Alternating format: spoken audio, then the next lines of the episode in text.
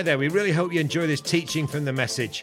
To find out more about all the exciting things we're doing and how you can get involved, check out our website, message.org.uk. Uh, like most people, I um, I hate waiting for things. We live in such a, uh, an instant culture, don't we? Where we can pretty much ask for uh, and get anything that we want with just a click of a finger, right? And as a result, I think we see waiting as being a bad thing. It's like an inconvenience, isn't it? It's an annoying part of life that we must go through, but in reality, we never want to. We view waiting for something as a, a, barrier or a blockade to the things that we really want in life. Whether that's a, a new job, a house, or whatever it is, waiting feels like a limbo that we want to escape from in order to arrive at where we truly want to be. But actually, learning to wait is something that is really, really important. And I'm not just uh, talking about learning to be patient in the waiting, but actually learning to see where God is and what God is wanting to do through us and with us during the waiting. So much of the time, I think we assume that God will only use us when we arrive at the place that we want to be. But God is always working, is always present, and is always looking to use situations for His glory. We may feel like we're waiting for the good bits of life to start, but what if God is already working in the waiting and has amazing things planned for us right where we are. And today we're looking at Acts 17, and here we see Paul experience a bunch of unexpected and difficult situations that lead him to Athens, where he ends up waiting for Timothy and Silas to join him. The chapter starts with Paul and Silas, uh, Silas, who are traveling through some different towns when they come to Thessalonica, one of the wealthiest and most influential cities in Macedonia. And as Paul usually does when he's in a town and there's a Jewish synagogue, he goes and he talks to them and he explains the scriptures to them, pointing them to Jesus. And he's here for a few weeks, and he sees in that time many God fearing Greek men and women come to faith, as well as a, a few Jewish people too. But there were some Jews who were jealous of this attention Paul was getting, and so they formed a mob to start a riot, accusing Paul and Silas of causing trouble and treason against Caesar. Because of this, Paul and Silas, they have to escape in the night to a different town called Berea. In Berea, they again go and preach in the synagogue, but the Jews in Thessalonica learn where Paul was and they come to stir up a crowd against him. As a result, Paul has to escape again, and he's taken to Athens, off route from where he was probably heading. And this leaves him on his own in Athens and Silas and Timothy in Berea. And Paul is waiting for them to join him in Athens. And we pick up the story in Acts 17, verses 16 to 33. So if you've got your Bibles, I'd encourage you to uh, grab them, switch them on, and turn to this. So it's Acts 17, 16 to 33. While Paul was waiting for them in Athens, he was greatly distressed to see that the city was full of idols. So he reasoned in the synagogue with both Jews and God fearing Greeks, as well as in the marketplace day by day with those who happened to be there. A group of Epicurean and Stoic philosophers began to debate with him. Some of them asked, What is this babbler trying to say? Others remarked, He seems to be advocating foreign gods. They said this because Paul was preaching the good news about Jesus and the resurrection. Then they took him and brought him to a meeting at the Areopagus, where they said to him, May we know what this new teaching is that you are presenting. You are bringing some strange ideas to our ears, and we would like to know what they mean. All the Athenians and the foreigners who lived there spent their time doing nothing but talking about and listening to the latest ideas. Paul then stood up in the meeting of the Areopagus and said, People of Athens, I see that in every way you are very religious. For as I walked around and looked carefully at your objects of worship, I even found an altar with this inscription to an unknown God. So you are ignorant of the very thing you worship. And this is what I'm going to proclaim to you. The God who made the world and everything in it is the Lord of the heaven and earth and does not live in temples built by human hands. And he's not served by human hands as if he needed anything. Rather, he himself gives everyone life and breath and everything else. For one man, he made all nations that they should inhabit the whole earth, and he marked out their appointed times in history and the boundaries of their lands. God did this so that they would seek him and perhaps reach out for him and find him though he is not far from any one of us. For in him we live and move and have our being. As some of your own poets have said, we are his offspring. Therefore, since we are God's offspring, we should not think that the divine being is like gold or silver or stone or an image made by human design and skill. In the past, God overlooked such ignorance, but now he commands all people everywhere to repent. For he set a day when he would judge the world with justice by the man he has appointed. He's given proof of this to everyone by raising him from the dead. When they heard about the resurrection of the dead, some of them sneered, but others said, We want to hear you again on this subject. At that, Paul left the council. Some of the people became followers of Paul and believed. Among them was Dionysius, a member of the Areopagus, also a woman named Damaris, and a number of others. Although it's not completely clear, we get this impression that this is not a well thought out planned trip to Athens, but one where Paul was forced to move into unexpected places as a result of hostility towards his message. Something that we see here is that even though Paul is in a time of waiting, God isn't.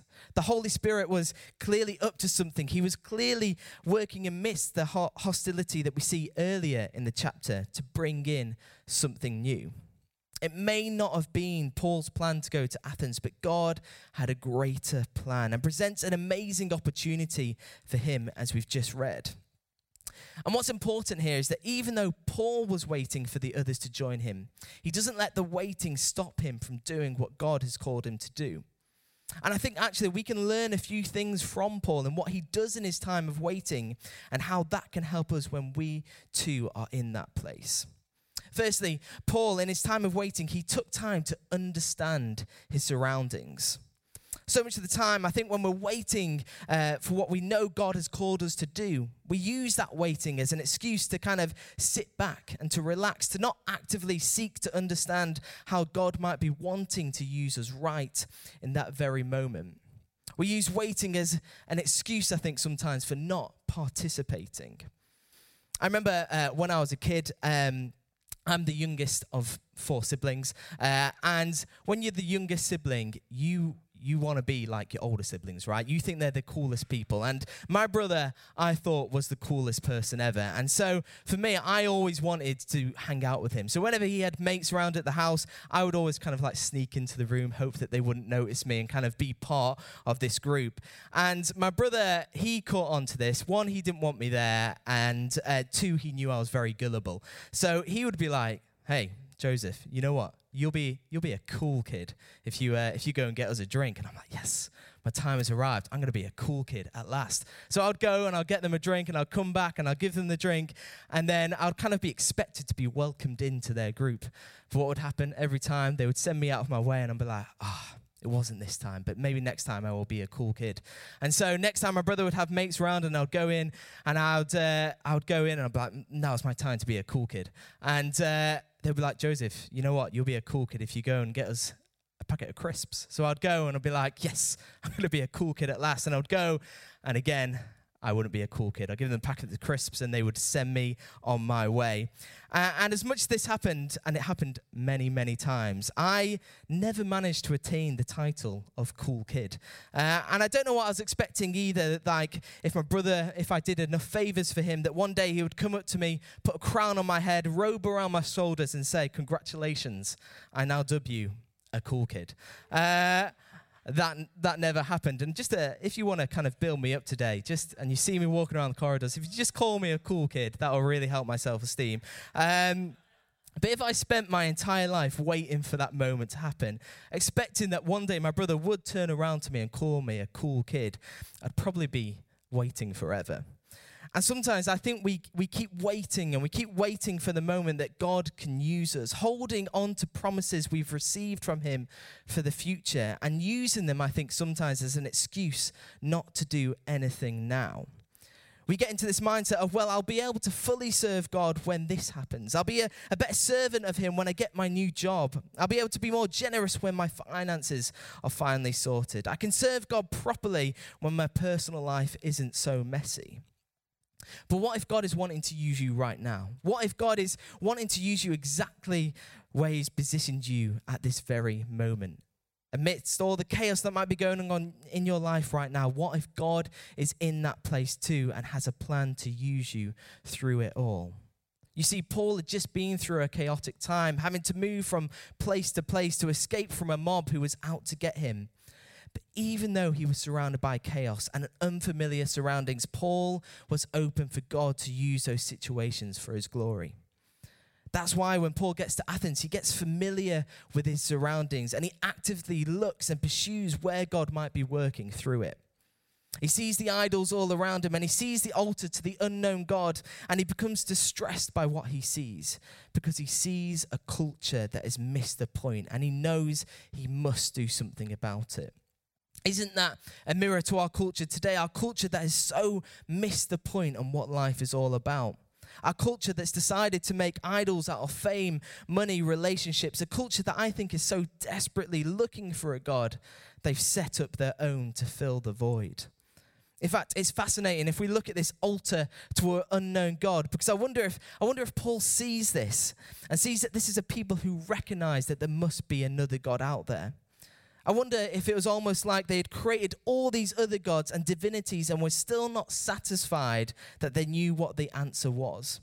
And so they put this altar up in recognition, in recognition that there must be something greater out there. They just didn't know what it was yet. Our world is after something greater than what they see in front of them, greater than their own gods and, and idols that they've made for themselves.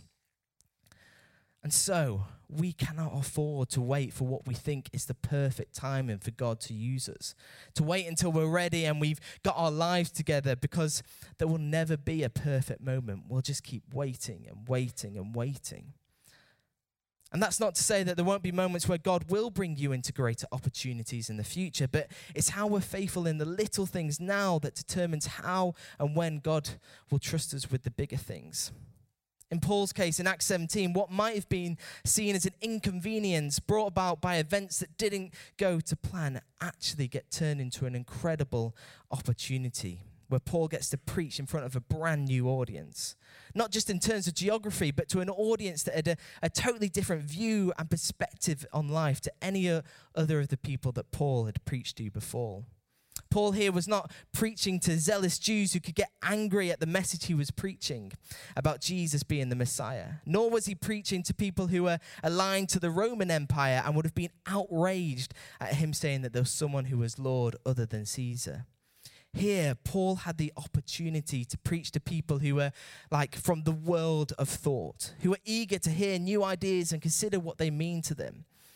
And these people who Paul was preaching to were not just anybody, they were people who held considerable influence and sway over how ordinary people thought about life. This was an incredible opportunity to influence the influences, and it all came out of that place of uncertainty and trouble. You see, God took what was meant for harm for Paul and he flipped it for his glory. But if Paul had just taken time out to lick his wounds, feel sorry for himself, he might have missed it. And that's not to say sometimes we don't need to take a step back and rest. That is important. But I still believe that in those moments, there are opportunities for God to use us. Don't miss the opportunities God is putting in front of you now just because you're waiting for something else later on. God has positioned you in the place you are now for a reason. Don't waste it on waiting. You never know what God might be wanting to do through you. Another thing we can learn from Paul as he waits for Timothy and Silas to join him is that he didn't back away from a challenge either. So many times, I think when we're in a period of waiting, we can step back and retreat because we view our current circumstances as being the ones that we weren't made for. We almost think we're not supposed to be here, so I'm not going to do anything about it. I'm currently uh, watching a show on Netflix called Drive to Survive. Has anybody seen it? It's a gr- it's a great it's a great show, and I yeah, yeah. Uh, I'm not gonna lie though. Uh, it's if you don't know what it is, it's all about F1, F1 racing, and um, I am not into sport whatsoever. So if this analogy falls on its face, I am sorry, and I'm sorry, Peter. Uh, but the uh, the show is really interesting because it goes behind the scenes and what it's like being an F1 team and being an F1 driver. And so many of these drivers, they spend their entire lives from a young age waiting for the opportunity to be an F1 driver. And it's not even something that's guaranteed. There are only 20 spaces available in F1. What do those drivers do while they're waiting to get a space in this exclusive club? they practice, practice, practice. They start off in junior karting. Then, when they've proved themselves, they might go to Formula 3 or Formula 2. And eventually, if they're good enough, they get to go on and be part of Formula 1. The overall goal is to make it to Formula One, but without stepping up to the other challenges in those other championships, they would never get there we need to be willing to step up to the challenges in front of us, even if we think we're waiting for the next thing to come along. And this is what we see uh, with Paul in Acts 17. He's presented with this amazing opportunity to preach to this brand new people group. And as amazing, as amazing as this opportunity is, it's also a massive challenge because he has to preach to two very different people groups at the same time the Epicureans and the Stoics. The Epicureans believed that the world and the gods were a long way from one another with little or no communication. They thought that we as humans on earth should get on with life as best as we could, discovering how to gain maximum pleasure from a quiet and sedate existence. However, the Stoics believed that divinity, or in other words, kind of spiritual, oh, spirituality, struggling to say that word, the gods lay within the present world and within each human being, so that this divine force could be discovered and harnessed. But it was all about being rational and logical and discovering God by good thought. Paul finds himself having to preach to these two very different people groups in what is actually a really intimidating environment. He's taken to the Areopagus, which was like the, the highest court in Athens. And he's taken there because they wanted to hear the full story about what Paul was saying. Firstly, they were interested in what he had to say, but also they wanted to see if this new God that Paul was presenting was a, a danger to the way that they thought and did things. This was not a comfortable environment to be in. But Paul he steps up to the plate. He doesn't back away and he talks about how our God is a creator God, telling them that God can not only be known but wants to be known. He addresses the Epicureans by saying that even though God and the world are separate things, God is not far away from us and actually wants us to pursue him. And he addresses the Stoics by saying, yes, God does live within us and can be discovered, but not necessarily in the logical and rational way that you think. Actually, God is the very one who gives us breath and life and cannot just be understood from a logical perspective. In the same preach, Paul manages to address these two different people groups in a really skillful way. But what gives Paul the ability to do this? And I think actually it's because of Paul's past life and because of what he learnt in earlier periods of his life that equipped him to be able to speak so powerfully now. Paul was from Tarsus, an educational center, and this meant he had the training and the knowledge to present his beliefs clearly and persuasively. He was also originally a rabbi who spent much of his life thinking and reasoning through scriptures. And what I love about this is often, I think, when we think about Paul, we think immediately about him being this amazing missionary and theological thinker who wrote nearly half of the New Testament. But I think we can often forget where he came from and what enabled him to do all those things in the first place. One part of it is that clearly God was on his life, and, and it was the transformation in his life that God had done through the Holy Spirit that enabled Paul to speak with such authority to this group of people in Athens. But without Paul's past life of being a rabbi and without him coming from where he did and being so well educated, he would have never been able to communicate the gospel so effectively to this new group of people. What I love is that even when Paul was still far away from God all those years ago, God was still in those moments. He was still preparing him and molding him and had in mind what Paul needed in order to step up to this task of preaching in Athens. God's fingerprint wasn't just on Paul's life when he had his powerful conversion. God already had in mind how he was going to use Paul, even when Paul was completely down the wrong path. His life before, even though it didn't glorify God back then, God was using Paul's past experiences and knowledge to glorify him now. And it's a reminder of whatever your past life is, whatever you've done in the past doesn't write you off. And those experiences you went through, even if they're painful and difficult, God can use those things you've been through to help others and bring glory to God now. They weren't just wasted times. God can use those experiences to point people who are going through the same things as you did back to Him. Not that God wanted those bad things to happen, things that might have happened to you to have happened, but in His amazing grace, He can use our stories and experiences to help others understand their story, uh, understand. Sorry, he can use our stories and experiences to help others understand his story for their lives as we come up to Easter weekend, as we look at the moment when the world was waiting for a Savior, Jesus, God's Son, came down to earth and died on the cross, taking all our sin and mess with Him. If you're waiting for Jesus, remember He has already paid the price, He has already saved you from His sin. Come back to Him. Don't let this weekend come and pass you by. Don't let distractions of seeing family, eating loads of food, and enjoying a long weekend stop you from taking a step back and remembering what Jesus has done for you. And remembering the fact that so many people are still waiting and are still in need of a Savior, and we get the privilege to point them towards the only one who can ever give them true life and purpose. So, what do you do in your times of waiting? Don't just sit back and wait for better things to happen. Search for where God is in these moments. Look for the opportunities He's wanting to use you, even if you feel like you're not where you want to be. God can still use you. You just need to be willing to step out and step up to the challenges that He's presenting you. Let me pray. Thank you, Jesus, that you you choose to use us, God. Thank you that you want to use us, God, and and that yeah, we have this amazing message of hope that the world needs to hear, God. I pray that wherever we are, whether we feel like we're where we're supposed to be, or whether we're feeling like we're in a time of waiting, God, I pray that you would help us in our times of waiting to search for what you're calling us to do, to search where you are in those moments. Amen.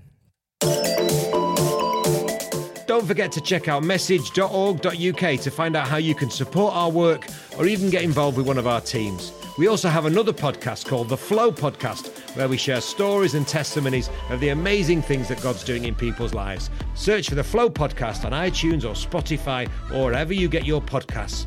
Thanks for listening.